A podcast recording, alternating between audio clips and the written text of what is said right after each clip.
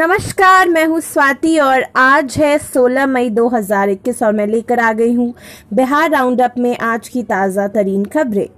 गाँव में संक्रमण की जाँच बढ़ेगी, नीतीश कुमार ने कहा। कोविड अस्पतालों में आईसीयू बेड बढ़ाए जाएँगे।